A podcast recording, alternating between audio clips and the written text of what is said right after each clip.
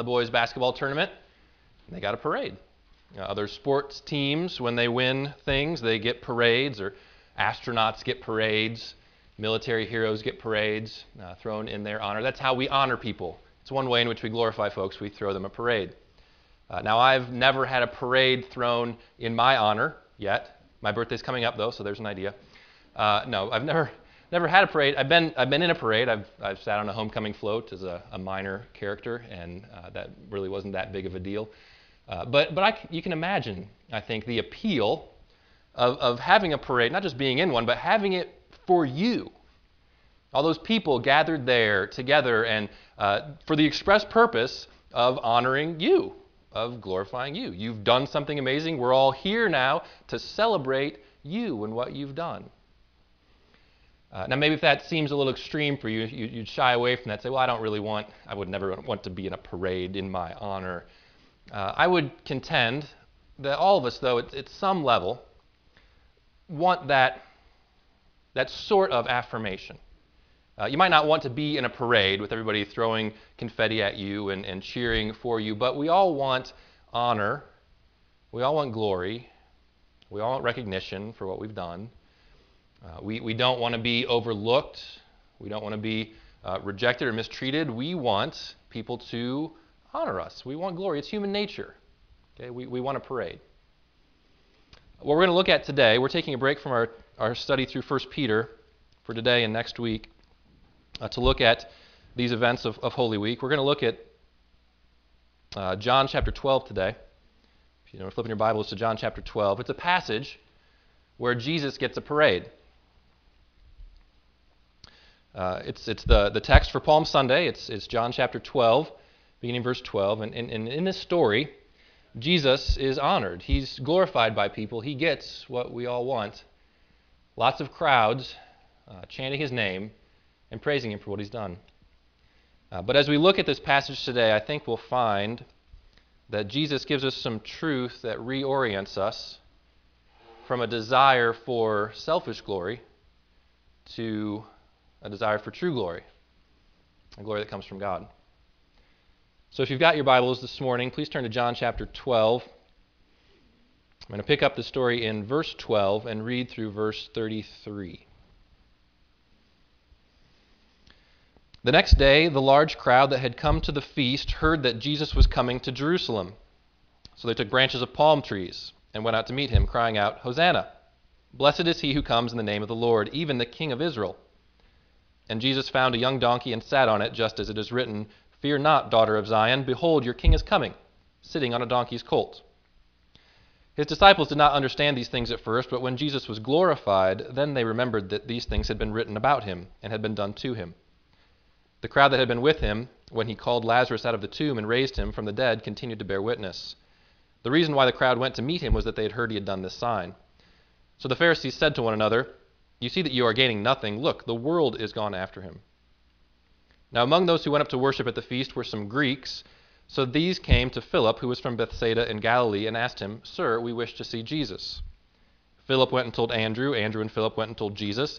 And Jesus answered them, The hour has come for the Son of Man to be glorified. Truly, truly, I say to you, unless a grain of wheat falls into the earth and dies, it remains alone. But if it dies, it bears much fruit. Whoever loves his life loses it, and whoever hates his life in this world will keep it for eternal life. If anyone serves me, he must follow me. And where I am, there will my servant be also. If anyone serves me, the Father will honor him. Now is my soul troubled, and, and what shall I say? Father, save me from this hour? But for this purpose I have come to this hour. Father, glorify your name. Then a voice came from heaven I have glorified it, and I will glorify it again. The crowd that stood there and heard it said that it had thundered. Others said, An angel has spoken to him. Jesus answered, This voice has come for your sake, not mine. Now is the judgment of this world. Now will the ruler of this world be cast out.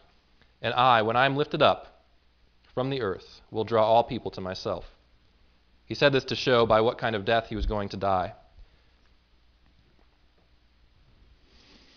This is the story about Jesus and his parade. What I want to do this morning as we go through this, you can follow along the structure on your outline. I want to make a couple observations first. I want to draw those together into an application and then give us a motivation for how we can live that out. Okay, so observation, application, motivation. Let's begin with the observations.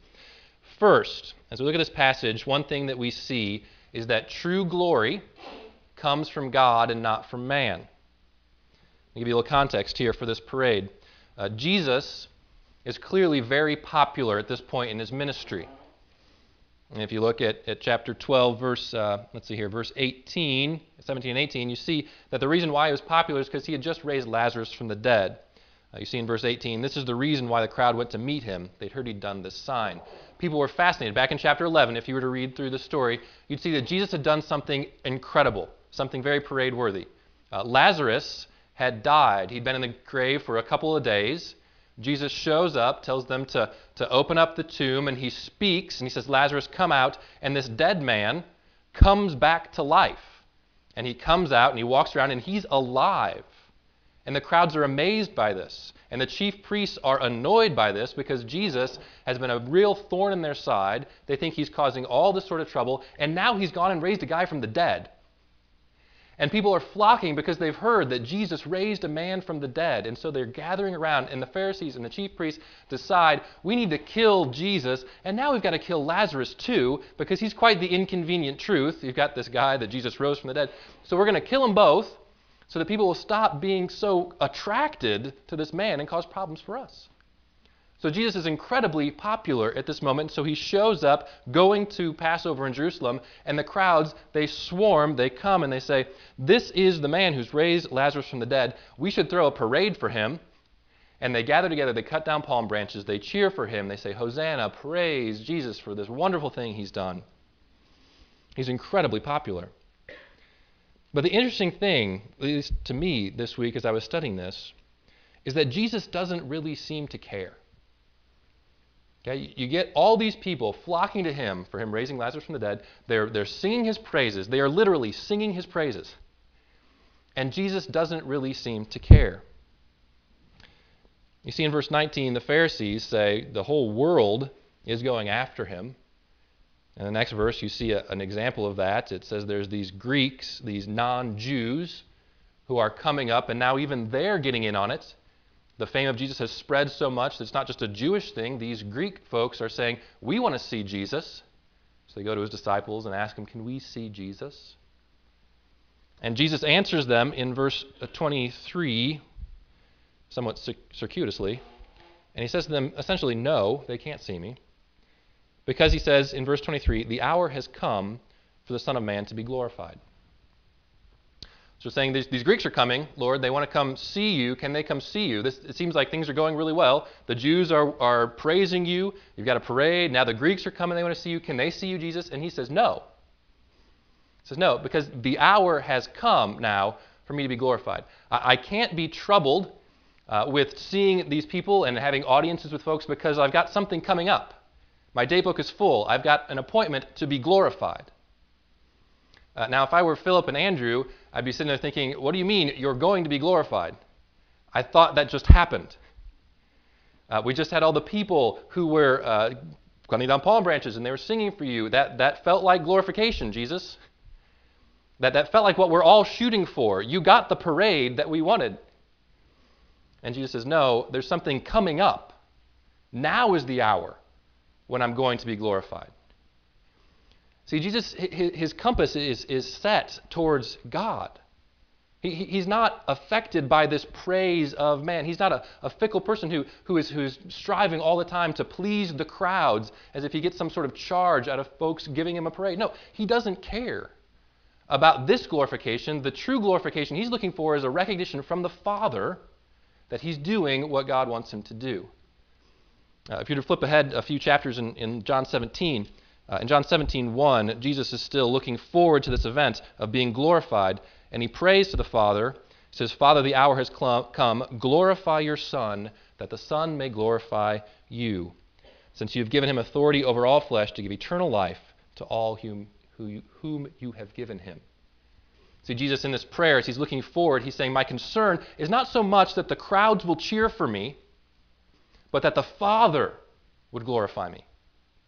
He doesn't want people to glorify him so much as he wants the Father to glorify him. Because he knows what counts, what's true glory, is not the affirmation of, of the public, but it's the affirmation of his Father.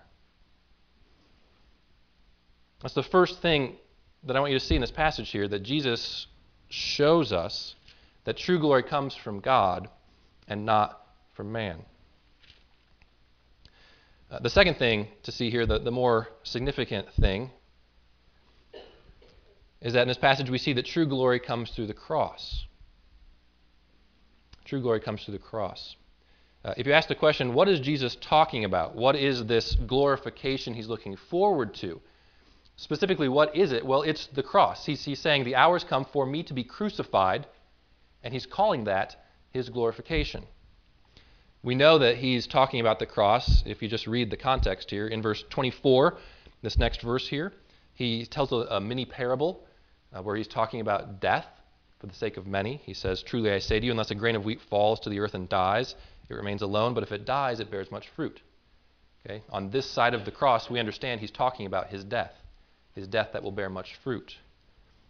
Down in verse 27, he's praying to the Father. His soul is troubled. Why? Because he knows he's going to die. This is like his prayer in Gethsemane. He says, My soul is troubled. What shall I say? Save me from this hour? No, it's for this purpose I have come.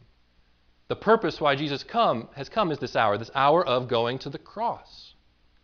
Okay, again in verse 32 and 33, he says, When I'm lifted up from the earth, I will draw all people to myself. And then John says he said this to show by what kind of death he was going to die. Jesus knows he's going to die. That's what's in view in this hour. And yet he says that's the hour of his glorification.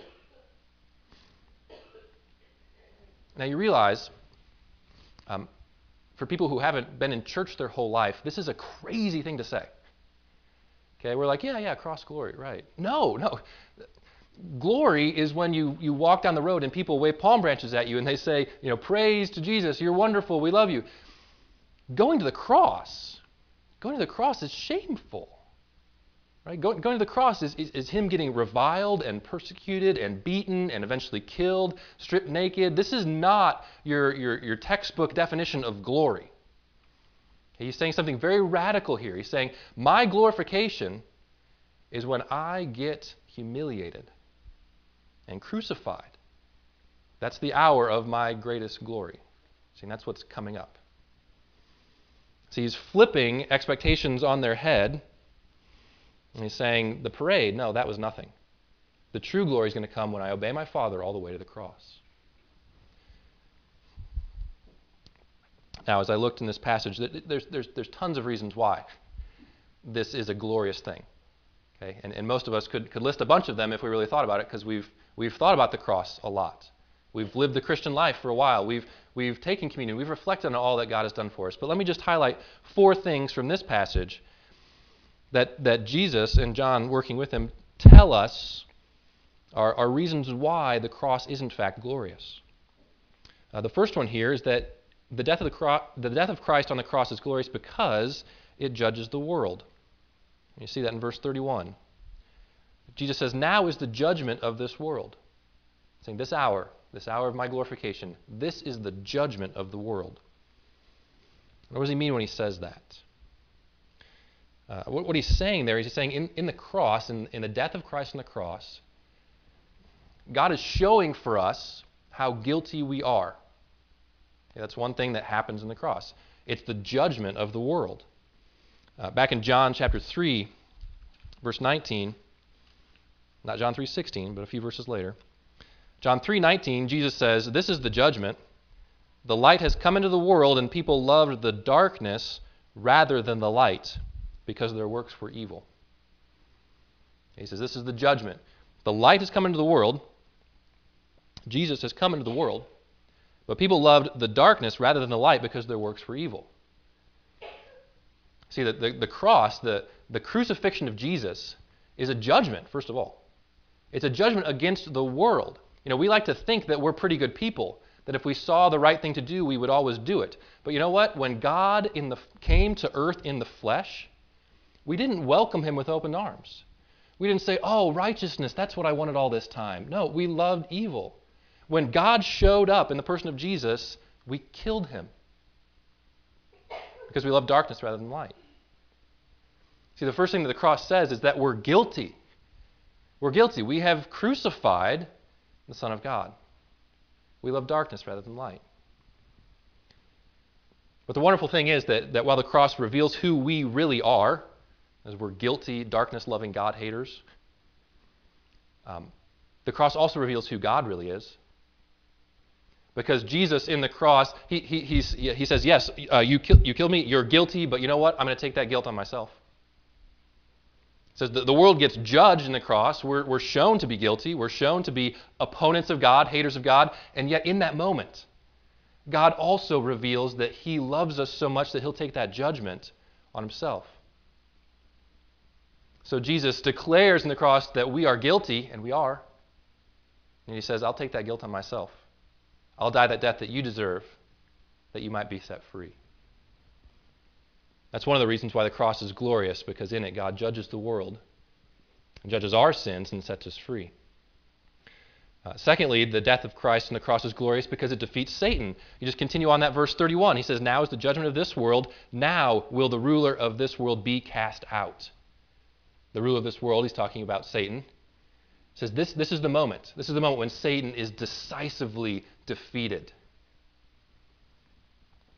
Over in Hebrews chapter 2, verse uh, 14, we read, since therefore the children share in flesh and blood, he himself, that is Jesus, likewise partook of the same things, that through death he might destroy the one who has the power of death, that is, the devil, and deliver all those who through fear of death were subject to lifelong slavery.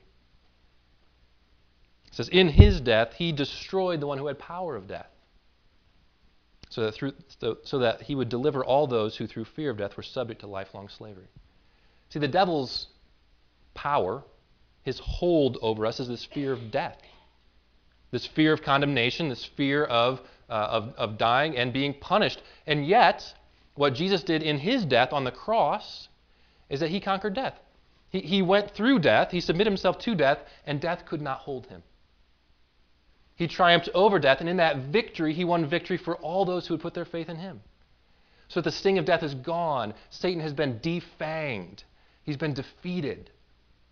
And that's part of the glory of the cross, is that in that moment, when it looks like Jesus is being defeated, when it looks like he is losing, he's winning. He's destroying the power of death that Satan had over all of us. Third, the death of Christ on the cross is glorious because it saves many. Look back in chapter 12, verse 24. See this little parable Jesus gives here. It makes sense to us. It says, if you've got a, a grain of wheat and you keep it by itself, it does nothing. But if you put it in the ground, it multiplies. The, the death of that seed to produce a new plant creates a plant that doesn't bear just one seed, but it bears many seeds. Okay, this is basic gardening. When you put in one seed, you get a lot more fruit from that one seed. And, and John is saying this is what the death of Jesus is like it's one for many. His death is a substitution. He's paying the penalty for us, but not just one for one. Uh, this death of Jesus is one for billions. Okay, his death on the cross is, is, is huge. He's paying the penalty for everyone who would ever put their faith in him.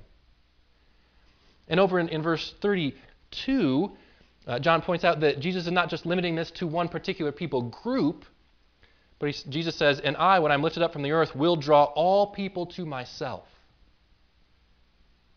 Now, certainly, this is not saying that Jesus, in his death, will save every single person who's ever lived, uh, because we know that elsewhere the Bible doesn't teach that. So that all must mean something else. And I think what he's saying there, he's saying, I'm going to draw all kinds of people to myself. The context here is that the Greeks were coming, trying to seek Jesus, and he's saying, No, not right now. But after I'm glorified, after I die on the cross, I'm going to draw all kinds of people to myself. I'm going to save Jews. I'm going to save Greeks. We read in Revelation 5 that when we're praising God in heaven for all eternity, we'll be praising Him for the fact that by His blood, Jesus purchased people from every tribe and every language and every nation, every people group that's ever lived. See, the death of Jesus is huge. It's not just one thing that He did for one person or for one particular people group at one point in time, but His death is effective for all those who put their faith in Him for all time. We could spend hours on all these. Okay, number four. Uh, it glorifies the Father. The death of Christ on the cross is glorious because it glorifies the Father. Look at verses 28 and 29. He says, Father, glorify your name. Then a voice came from heaven I have glorified it, I will glorify it again. See, Jesus is doing this because he wants the Father to be glorified. How does this glorify the Father? Well, look, this is the Father's plan. The Father says to Jesus, uh, I want you to die on the cross to save the world from their sins. And Jesus says, Because you want me to do this, I will do it. He's saying to the Father, You are more important to me than my very life. You're important, more important to me than all this suffering that I'm going to go through. He's saying, Father, you are worth more than anything else, and so I will go through anything because I value you so highly. See, the death of Jesus on the cross, we see the worth of the Father because Jesus is willing to go through anything and to obey him. But, but furthermore, we also see the glory of the Father because it's his plan too. He's going through this with Jesus. Romans 5 8 says, God demonstrates his love for us in this, that while we were still sinners, Christ died for us. You know, the Father is giving up Jesus. He's going through pain in this as well. He's willing to go through all of this for our sakes. And so when we look at the cross, not only do we honor Christ for all that he sacrificed for us, but we glorify the Father because he had to endure so much as well to purchase our salvation. See, we could go on and on and, and explore the various aspects of the cross, but it's just enough to look at these four and see that in this moment, Jesus is flipping everything on its head. He's saying it's not the parade that is glorious. That's what it feels like to you. The disciples thought, oh, as you enter into the city, uh, the next step is for more people to come to you, and then you'll challenge the Romans, and we'll overthrow them, and the world will recognize you as the king, and there'll be glory after glory after glory. And Jesus is saying, no, true glory if you really understand what's going to happen here, true glory is the way of the cross. It looks like humiliation, but in the end, oh, it, it brings judgment on the world. It defeats Satan. It saves those who put their faith in Jesus and brings great glory to the Father. All right, those are the observations. True glory comes from God, not man, and true glory comes from the cross. Now, how do we apply that? What's that mean for us? You could check out right here and be like, wow, that was interesting. Or maybe that was boring. I don't know what you're thinking right now. Uh, but what does it mean? How do we, what, what, why does it matter that that's what's in the Bible? Well, here's our application. Okay, if we take these two truths, try to think how does it come into play into our lives, here's what I think it says for us. We must seek glory from God by believing the gospel and imitating Jesus in sacrificial service. I think if you, if you get these two truths, if you recognize that true glory comes from God, not from man, and the true glory comes through the cross, then it means that we must seek glory from God by believing the gospel and imitating Jesus in sacrificial service. See, we need to seek glory from God. It means we need to stop wanting the parade, right?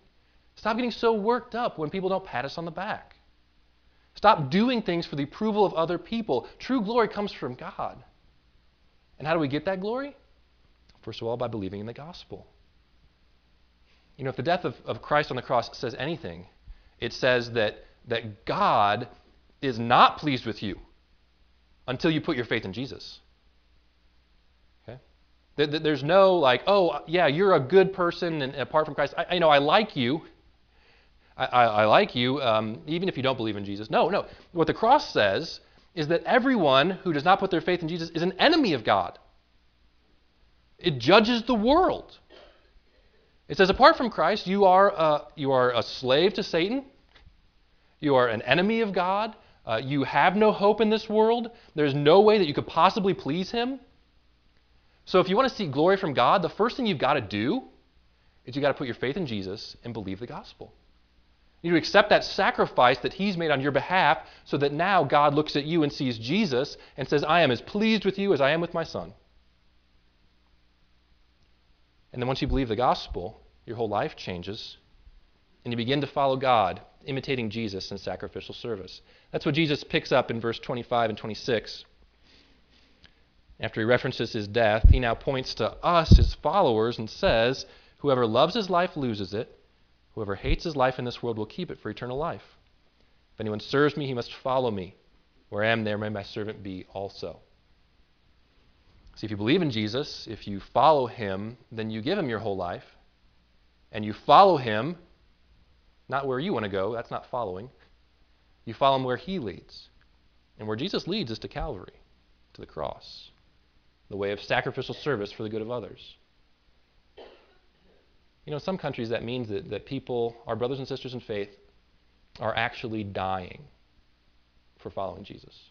I mean, you get that, right? I mean, in, Iran, um, in other hostile regimes, there are people who, for this, it literally means that they love Jesus enough that they hate their life by comparison. That, that they will follow Jesus, they will not renounce him, they will attest their belief in him, even if someone says, I'm going to kill you unless you recant.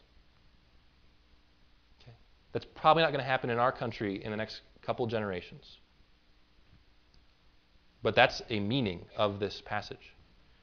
Uh, for us as well, since we don't have that threat immediately, it's a little harder for us to see the connection, but it's there. It's that in every day we're confronted with these challenges. Am I going to die to myself? Am I going to serve others? Or am I going to seek the parade? Am I going to try to glorify myself? You know, it means how am I using my time?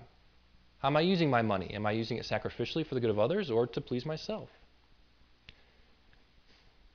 Jesus is quite honest here that following him can be hard. Just notice those words that he uses here. In verse 24, he talks about dying. Verse 25, he says you have to hate your life. Verse 26, he says you got to follow him, and he's going to Calvary. Um, and he says again that you've got to serve him, that is, you're a servant. Servants don't get a lot of parades. When you look at the Christian life honestly, you have to ask yourself well, who wants that? Who wants to be like Jesus? Who wants to follow him on that road to Calvary and get humiliated, suffer, sacrifice? Wouldn't we all rather have a parade? Well, thankfully, he gives us some motivations. This is where we end today. The Christian life is hard. There is difficulty involved. We do have to sacrifice, but oh, it's worth it. Okay? It's worth it. And here in this passage, Jesus gives us three motivations for why it's worth it. First, we get eternal life. Okay? We, we get eternal life. If we seek glory from God by believing the gospel and imitating Jesus in sacrificial service, the end result is eternal life. You see that in verse 25? Verse 25, he says, Whoever hates his life in this world will keep it for eternal life. Now, you got to be careful here. I have to be careful because I don't want you to mishear me. He's not saying that you earn eternal life by hating your life enough. Okay? He's not slipping in some works righteousness through the back door here. He's saying salvation is a free gift. All that stuff we said about the cross, it's true. Jesus died for you. You didn't deserve it. He offers this salvation freely if you just accept it. But what he's saying here is he's saying this is how you accept it. He's saying it's a completely free gift, but this is how you accept it. You accept it by, by pledging yourself to Him by saying, I love you more than anything, and, and by comparison, I hate the rest of the world. I hate my own life. I, will follow you no matter what the cost. It's like when you get married and your spouse, you know, they give you your love freely, I hope.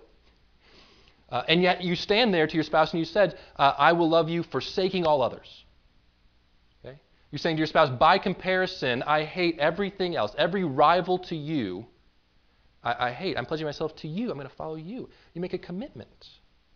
You know, this is Jesus coming out against that, that, that false belief that says, you know, you could just, uh, you just get some fire insurance. Uh, you just, you know, pray a prayer sometime and, and say the right words, and then you go on and live your merry life, and you'll be covered. You'll get eternal life. No. That's like getting married, and then on your honeymoon, you just start dating other people. Did your marriage mean anything? Did you really make a commitment there? Are you really in a covenant with this other person? Then your life is different. So Jesus says here, if you follow me, if you if you really do, if you're all in, I've offered you eternal life, and you say, Yeah, I want that. I pledge my life to you. I want to follow you. I accept that free grace, grace, then you get eternal life. So no matter what the cost, you know, even if we are standing there with our brothers and sisters in Iran and, and we're getting that statement saying, Do you believe in Jesus? If you don't recant, I'm going to kill you. We say, Go ahead. Because I hate everything compared to Jesus. I would sooner die than deny him. The other motivation is that we will be with Jesus. In verse 26, he says, If anyone serves me, he must follow me. That where I am, there my servant will be also.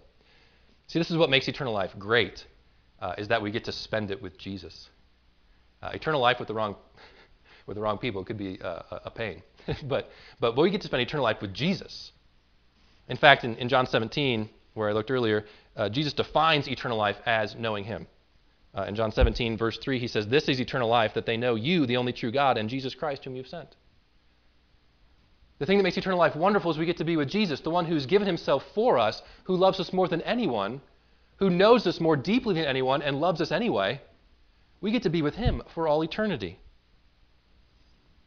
As we give our lives to him and follow him on the way of the cross, we get to share in the fellowship of his suffering. We get to know him more deeply. And when we die, we get to be with him forever. Third motivation for going this way is that we, the Father will honor us. The Father will honor us. If we believe the gospel and imitate Jesus in sacrificial service, the Father will honor us. This brings us back to where we started. Okay, we want glory. We want the parade. We want the accolades. We want people to tell us we've done a good job. And yet, often when you go down this road of sacrificial service, it means that you don't get those pats on the back. So, what do we do with that? Well, Jesus says, Don't worry. If no one recognizes you in this life, the Father will honor you, and that's what matters. You know, I know some of you are stay at home parents, and that can be hard because the other spouse gets to go out into the world and, and they get, uh, you know, they, they do the job. At the very least, they get a paycheck that provides some sort of affirmation for what they're doing. Uh, they get promotions at work. They get people who tell them they're doing a good job. And you're home with the children, and that can feel like a thankless task. What, how do you do that? How do you keep going? How do you keep sacrificing and serving God by loving your children, even though you don't have somebody always giving you the pat on the back saying, Good job, way to go? You hold on to this truth. If anyone serves me, the Father will honor him. It's what you want anyway, right? You want the glory from God, not from man. Now, some of you have, have had the experience of being sacrificially generous for someone who is ungrateful. It's not, it's not really that hard to be generous to someone who's grateful, is it? Because you feel like you're getting something out of it. But, but some of you had that experience of being sacrificially generous to people who, at the end of the t- uh, line, you feel like you really got taken advantage of. How do you step back up to the plate the next time when someone has a need? And, and, and, and offer yourself again to be generous? How do you open yourself up again to the possibility of being taken advantage of, or at the very least, helping them out and not getting any thanks in return? Well, you cling to the promise of this verse that if anyone serves me, the Father will honor him. It doesn't matter fundamentally if the people that you are helping come back and thank you or not. Sure, it feels good. But what matters is that you're serving God, and He knows what's going on, and He will honor you for your service. There's all sorts of ways in this church, and in every church, uh, where you have opportunities to serve and you don't get thanked enough. You don't get thanked the way that you should. Serving in the nursery, changing the light bulbs, uh, working in the kitchen, doing all the various things, mowing the lawn, all this stuff that needs to get done.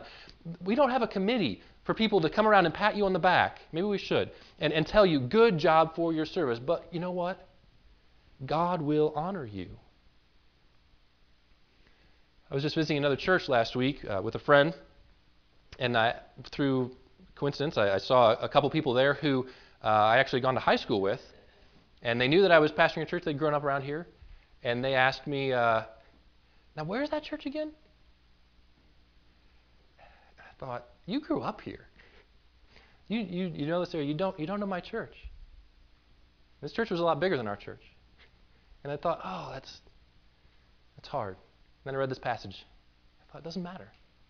It doesn't, it doesn't matter if people, you know, it doesn't matter if we're not the biggest church in the block, if nobody knows who we are, if, if people don't write us up or call us for quotes when it comes to issues in the newspaper. It doesn't matter. It doesn't matter if people know what you've done. What matters is that you are serving the Lord, and the Father will honor you. And, and, and just a huge encouragement here to wrap it up. Notice that there's not any qualifiers on this. He doesn't say if anybody serves me exceptionally well, if anybody uh, does heroic deeds uh, in my name, just if anybody serves me, it's very bar's very low here. So just serve me, just serve me, and I will honor you. What God wants from us more than anything is our lives, our faithfulness. He doesn't need us to be super talented, to be flashy, to be impressive. He's got that taken care of.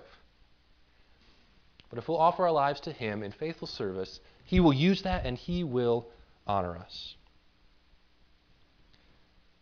I want to end today by reading a quote from a book, and I'll try hard not to cry, okay? That's my, that's my part. You can cry. There's a, a guy named Don Carson, also known as D.A. Carson. Uh, he's a biblical scholar. He's written over 60 books. They're all good.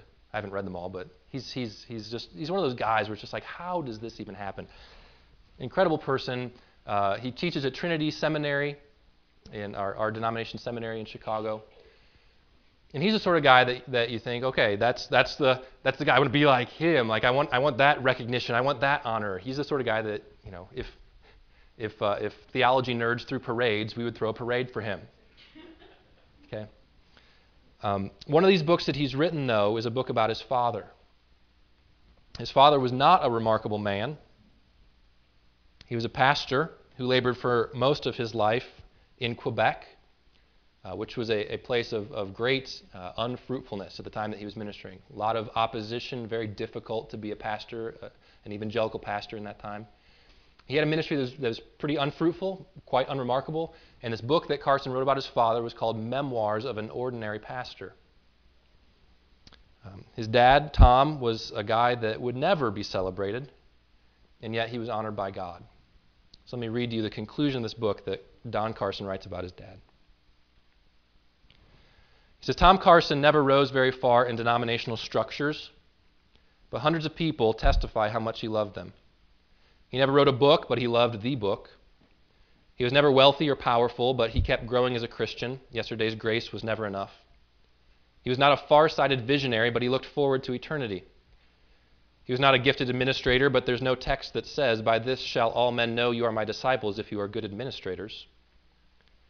His journals have many, many entries bathed in tears of contrition, but his children and grandchildren remember his laughter. Only rarely did he break through his pattern of reserve and speak deeply and intimately with his children, but he modeled Christian virtues to them. He was not very good at putting people down, except on his prayer lists.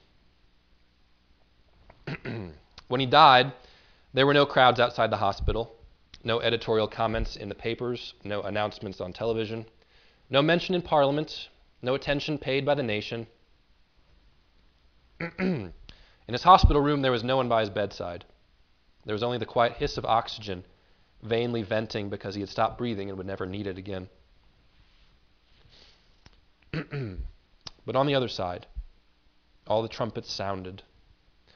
Dad won entrance to the only throne room that matters, not because he was a good man or a great man. He was, after all, a most ordinary pastor but because he was a forgiven man. And he heard the voice of him who he longed to hear, saying, Well done, good and faithful servant, enter into the joy of your Lord. That's, that's what I want us to believe. I want us to believe that there is a glory that comes from God that is worth far more than any glory that we can get on this earth. It's the glory that comes not because we're wonderful people, but because we're forgiven people who believe the gospel, are accepted by God by the work that Jesus has done. And then we respond to that by giving Him our lives in daily sacrificial service for others, not looking for applause, but merely wanting to respond to the grace that's been given to us. One day we will hear from our Lord, Well done, good and faithful servant. Enter into the joy of your Lord. Let's pray. Father, we long to be faithful we can't even do that apart from your grace. Would you empower us this week uh, to live for your glory, both to glorify you to others and to live merely for your smile of satisfaction on us? Free us, God, from the tyranny of seeking approval and applause and recognition from others. Satisfy us with these words that come from you that if we serve you, you will honor us. God, I thank you for your word. I thank you for your faithfulness to us. Would you give us fruit as we follow you? In Jesus' name, amen.